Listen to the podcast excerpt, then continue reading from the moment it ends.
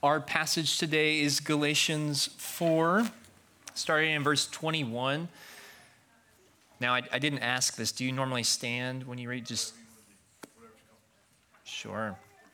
Yeah, so when you get there, go ahead and stand, and we'll just stand in the honor of reading God's word. It's something we do at City Light. We, as a practice, to say that God's word stands above us. So let's read Galatians chapter 4, starting in verse 21, and then I'll read through ver- or chapter 5, verse 1. Tell me, you who desire to be under the law, do you not listen to the law? For it is written that Abraham had two sons, one by a slave woman and one by a free woman. But the son of the slave was born according to the flesh, while the son of the free woman was born through promise. Now, they, now, this may be interpreted allegorically. These women are two covenants. One is from Mount Sinai, bearing children for slavery. She is Hagar. Now, Hagar is Mount Sinai in Arabia. She corresponds to the present Jerusalem, for she is in slavery with her children. But the, the Jerusalem above is free, and she is our mother. For it is written, Rejoice, O barren one who does not bear. Break forth and cry aloud, you who are not in labor. For the children of the desolate one will be more than those of one who has a husband. Now, you, brothers, like Isaac, are children of promise. But just as at the time he who was born according to the flesh persecuted him who was born according to the Spirit, so also it is now. But what does the scripture say? Cast out the slave woman and her son, for the son of the slave woman shall not inherit with the son of the free woman. So, brothers, we are not children of the slave but of the free woman. For freedom, Christ has set us free. Stand firm, therefore, and do not submit again to a yoke of slavery. This is God's word. Let's pray together. Father, thank you for your word. It speaks to us, and I pray now your Holy Spirit would be working in this time as we are speaking about your words inspired by your Holy Spirit. In Jesus' name we pray. Amen. You guys can take a seat. Um, well, my name is Dawson. This is my wife, Melissa, as um, Matt already said. And so I'm, I'm really grateful for you guys. I'm grateful for the opportunity that JR and City Light and Redeemer has given me to come preach to you today. Um, if you did not know, uh, Redeemer Christian Church in Amarillo planted City Light back in August, which I'm on staff and you guys are supporting us. And so thank you. Just from, it's, it's bearing fruit. So thank you for supporting us. And so Melissa and I, we've been married since 2020. We um, moved to Houston shortly after we got married. We had our daughter Jane there, and then we were called back to help plant City Light. And so I could talk about them all day long. And what, what that's interesting is when you meet someone new or when you meet someone for the first time and you say, Tell me about yourself, they typically share about their family. Um, that's just something we go to, right? And why is that?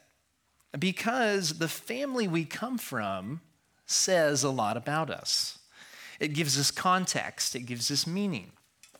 Our family is central to our, to our identity. And the same truth is reinforced in the Bible. You guys have been studying Galatians, and back in chapter 3, verse 29, this is what Paul says And if you were Christ's, then you were Abraham's offspring, heirs according to promise, picking up on the family theme, right? And then again in chapter 4, verse 6, you studied a couple weeks ago.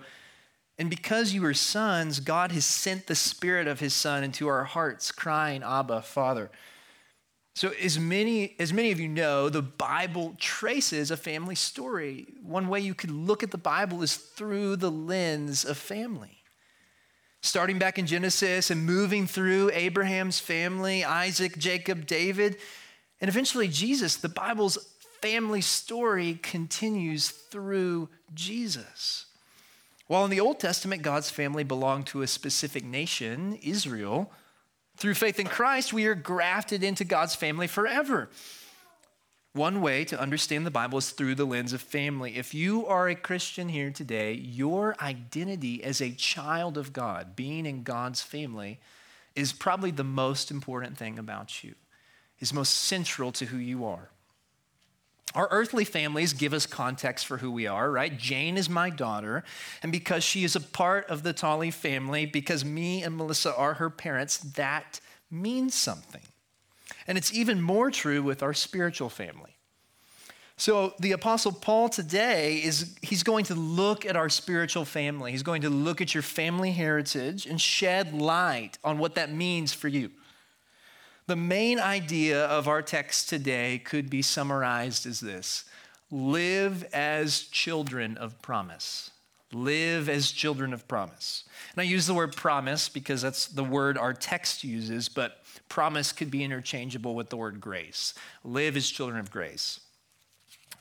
So, um, the flow of our passage is going to have two main ideas today. First, look back and stand firm. So, live as children of promise by looking back and by standing firm. Now, the, the book of Galatians is very repetitive and repetitive for a reason. So, I may be hitting on some things that other people have said before, but Paul is repackaging truths we desperately need to hear. So, first, we're going to look back at a story from the life of Abraham, someone in our spiritual family. Then, Paul is going to interpret that story in light of Christ for the Galatians and call them to stand firm, living out of that identity. So, first, live as children of promise by looking back. Let's just reread verses 21 through 23. Tell me, you who desire to be under the law, do you not listen to the law? For it is written that Abraham had two sons, one by a slave woman and one by a free woman. But the son of the slave was born according to the flesh, while the son of the free woman was born through promise. So, in context, Paul has been giving arguments for why the Galatians should not submit themselves to the law or to Jewish customs that false teachers were coming into their church and saying, you have to submit to these things in order to be right with God. Last week, you studied an argument that Paul makes out of his personal relationship with the Galatians. He's known them, he's known their life, and so it doesn't make sense that they would not stick with the gospel. This week, he's trying to bring a story that should be familiar to them on what Scripture has to say about their relationship with the law. So Paul takes us back to the figure of Abraham and his two sons. If you remember, God's amazing promise to Abraham in Genesis 12 and Genesis 15 was that he was going to bless the whole world through Abraham. Well, in order for that to happen, you have to have kids.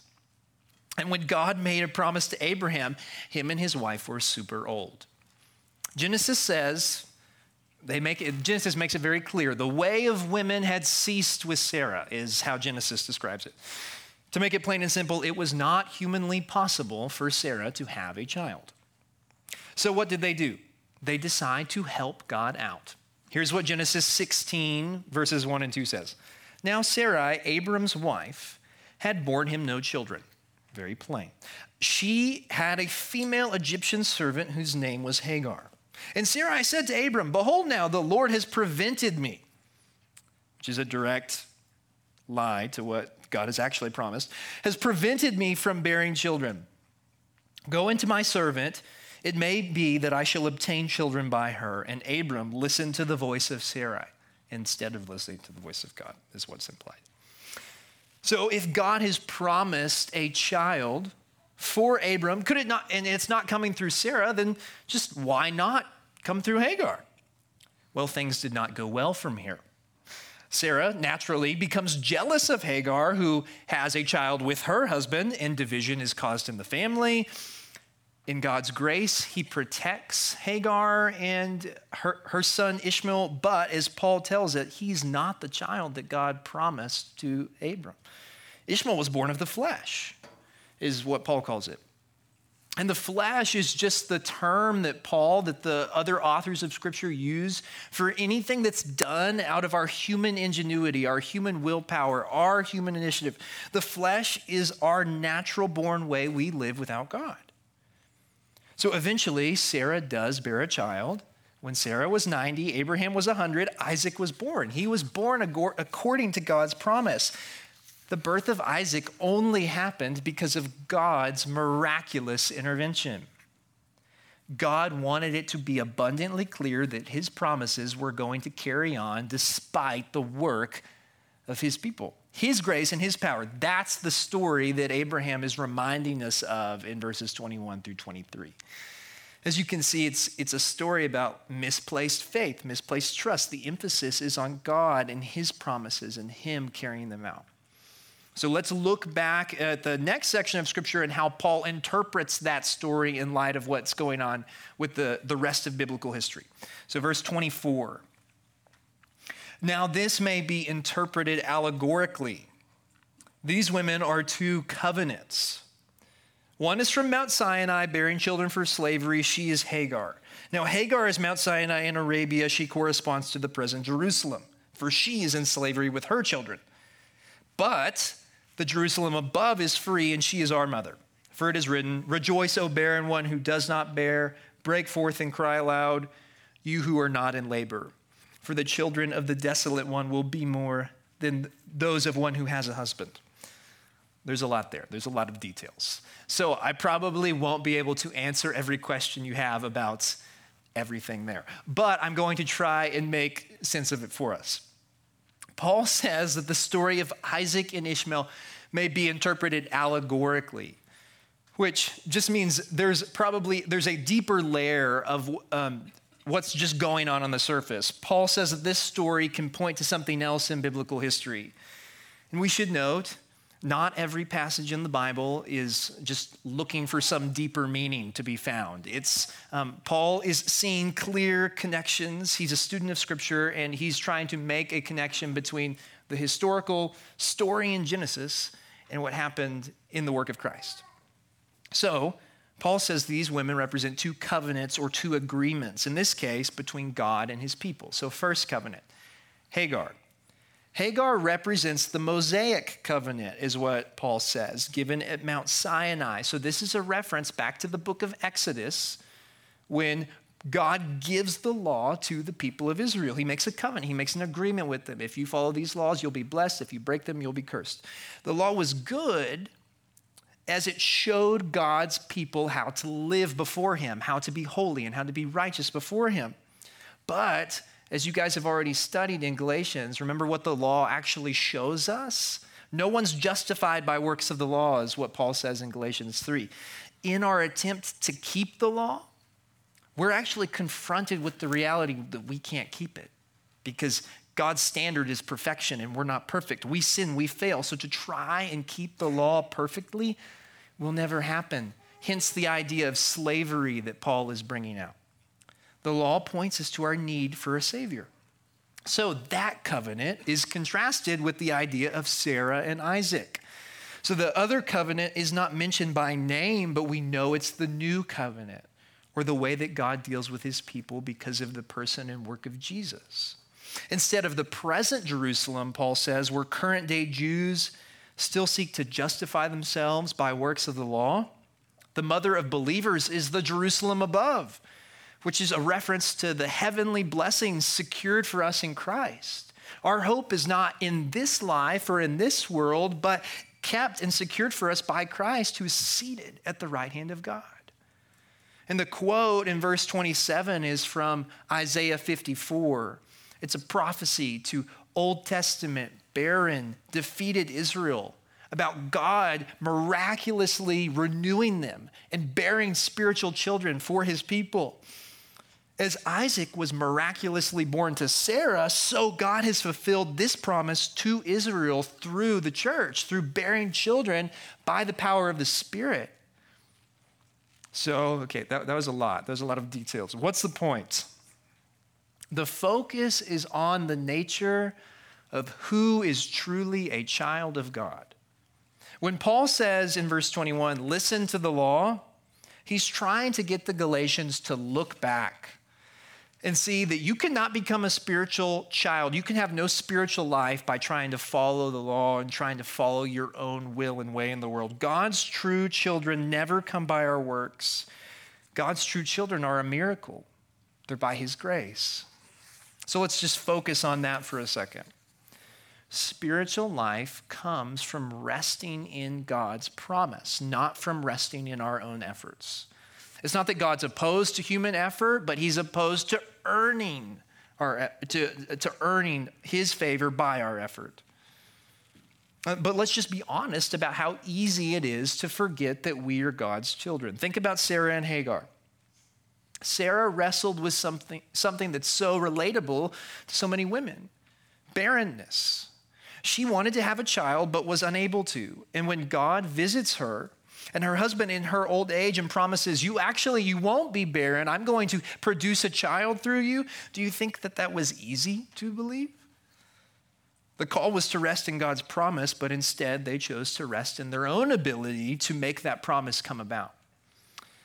To make it a little more personal to me um, i often think that god's love for me is contingent on my performance for him when I get to the end of the week, when I get to the end of my work week, I often have a hard time stopping work because I feel like I haven't done enough that week for, for God to be pleased with me.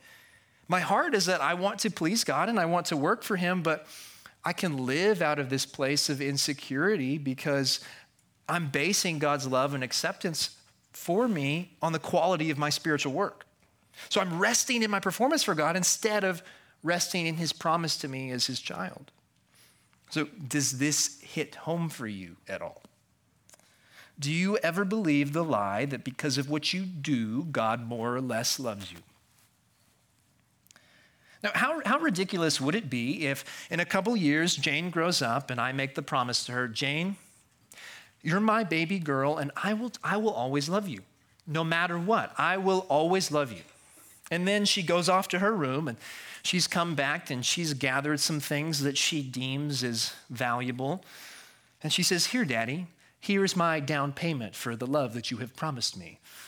That would be ridiculous, right? Jane could never, ever, ever try to earn the love that I have promised to her as my child.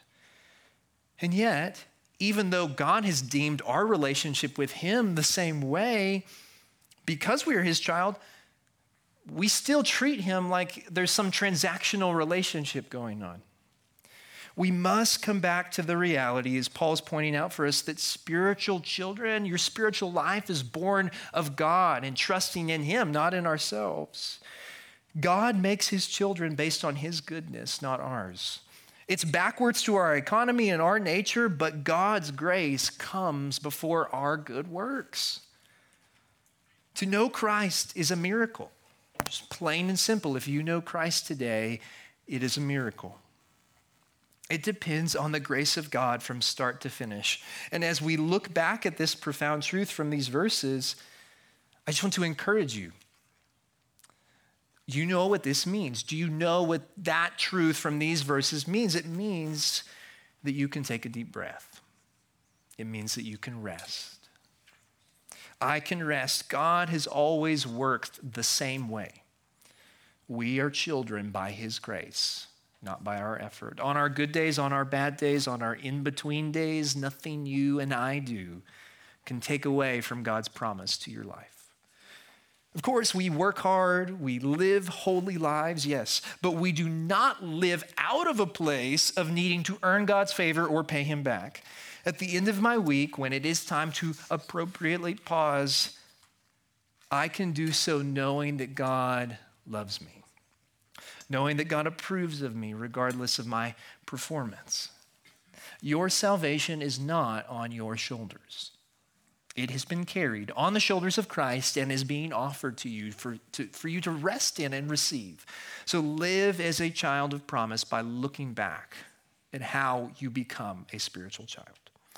Second point, stand firm. Live as a children as a child of promise by standing firm. So we're going to move to this um, verses 28 through chapter 5 verse 1. Paul's established this reminder that the Galatians are children by promise, and God's always worked that way. So how do we move on from here? It, it means that we remove any hint of self sustained religion and stand firm in Christ. So let's look back at those verses, starting in chapter 4, verse 21, or verse 28. Now, you, brothers, like Isaac, are children of promise.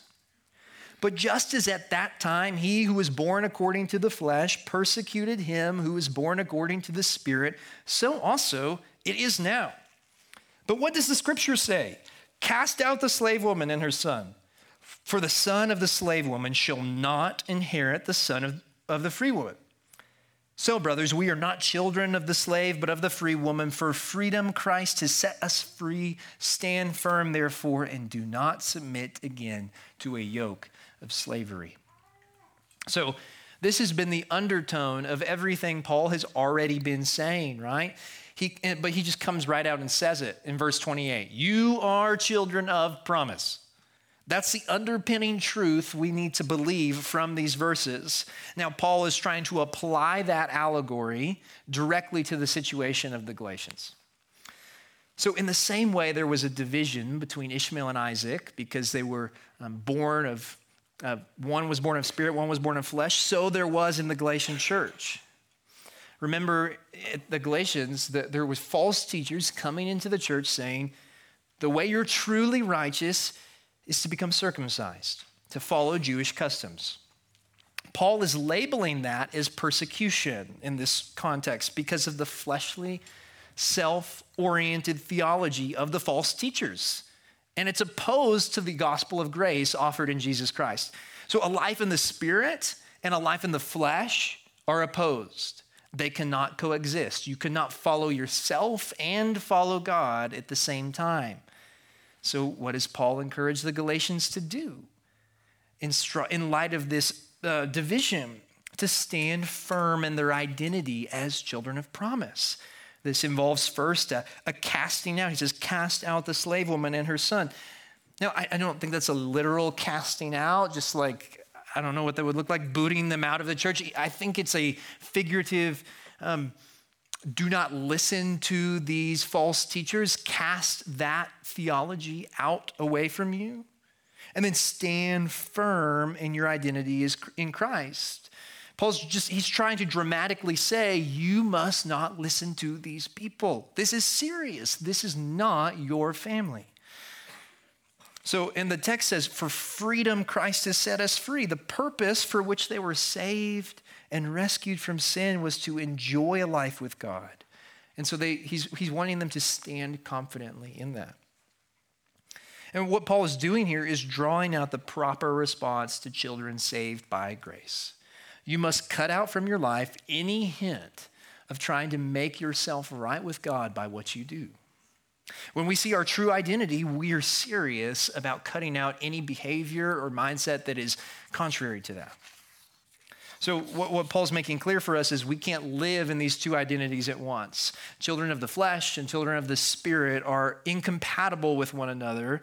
And so, why would we stand for that in our Christian life? But that's easier said than done, right?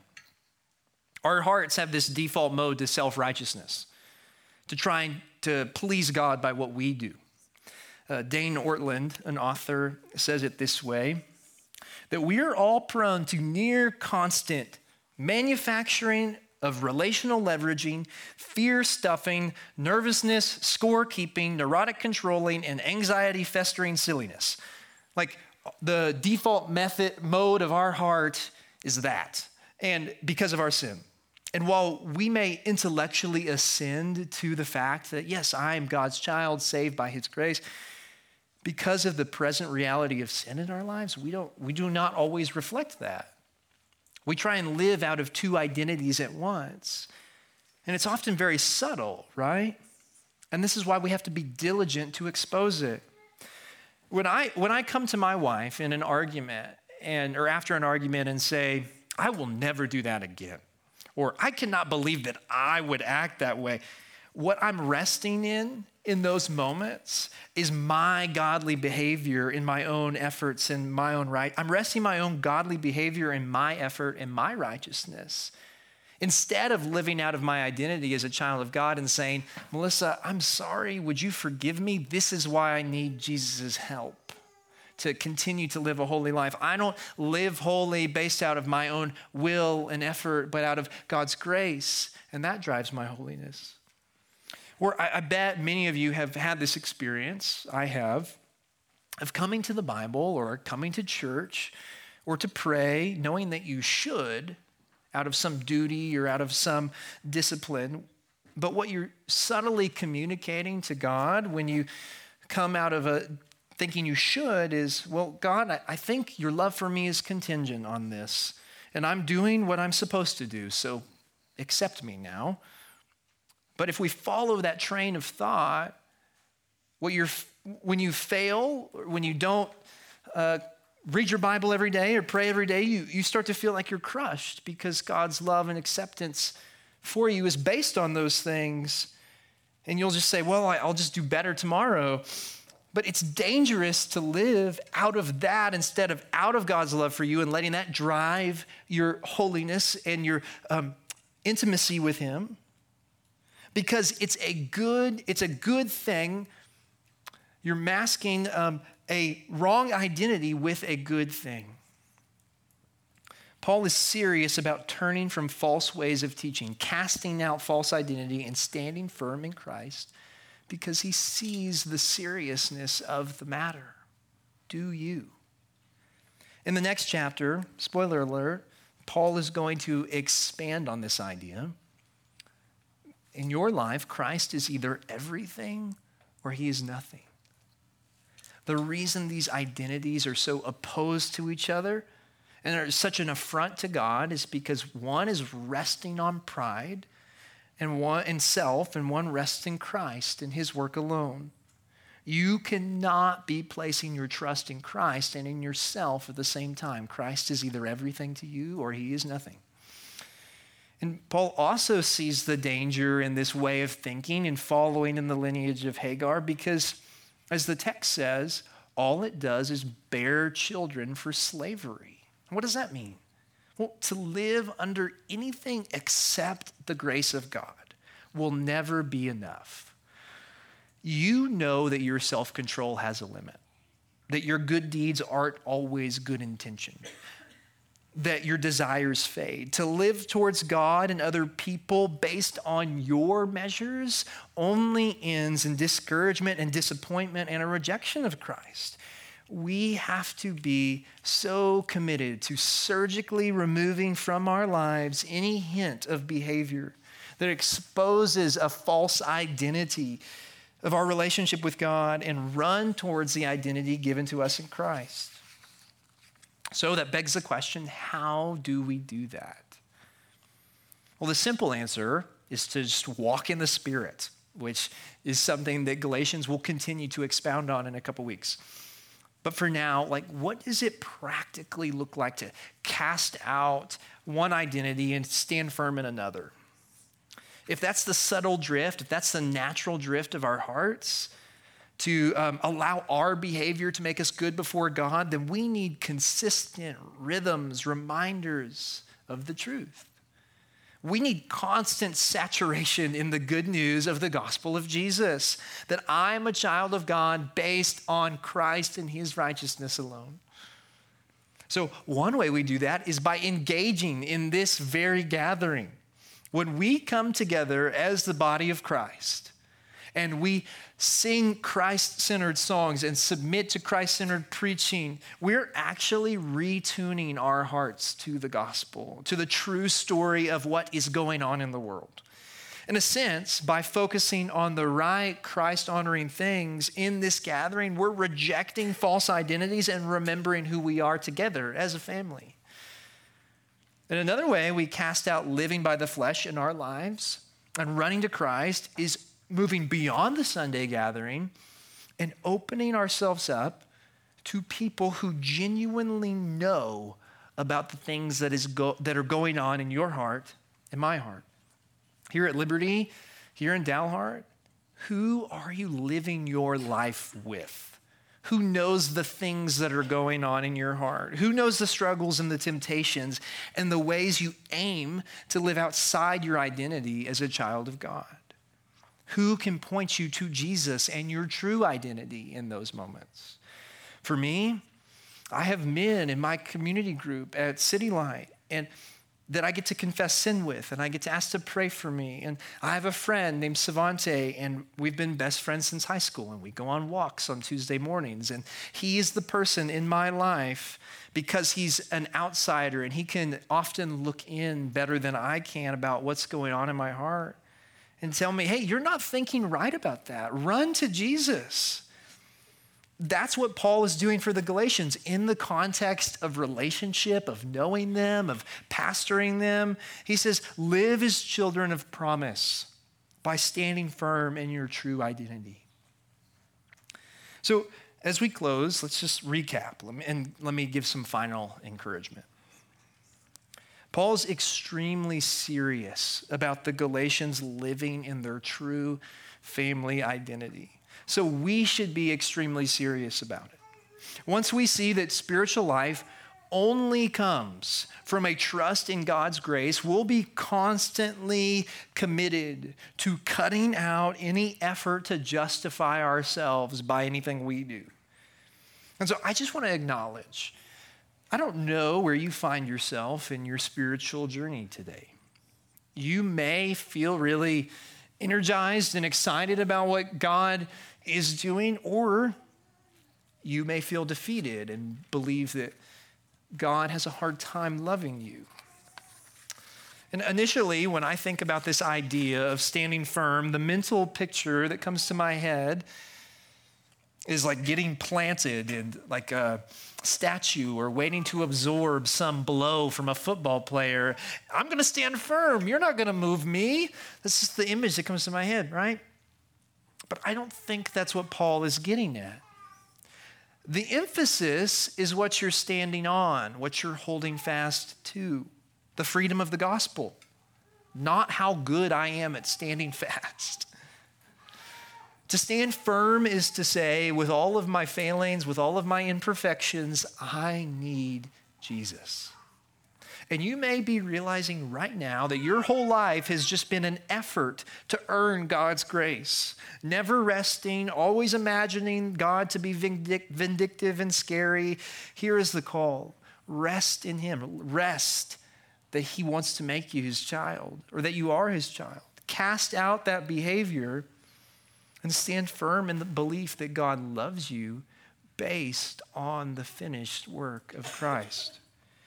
And let's be honest, for those of us who have known that truth and can communicate that truth to each other, this whole idea of casting out and standing firm is an all of life thing. On this side of eternity, we will never be rid of needing to root out false ways of thinking and behaving and standing firm on the finished work of Christ. But it's not about how good you are at standing firm, it's about what you're standing firm in. So, Liberty, my prayer for you is that as you leave here today, you would live and move and breathe as children of God's grace, children of promise. Let's pray. Father, thank you for your word that speaks to us and confronts us and is um, inspired. You have said in your word exactly what you wanted to say. And I, I pray by faith that we would grab onto it and run to Christ. Please help us now do the work that only you can do by your Holy Spirit. In Jesus' name we pray. Amen.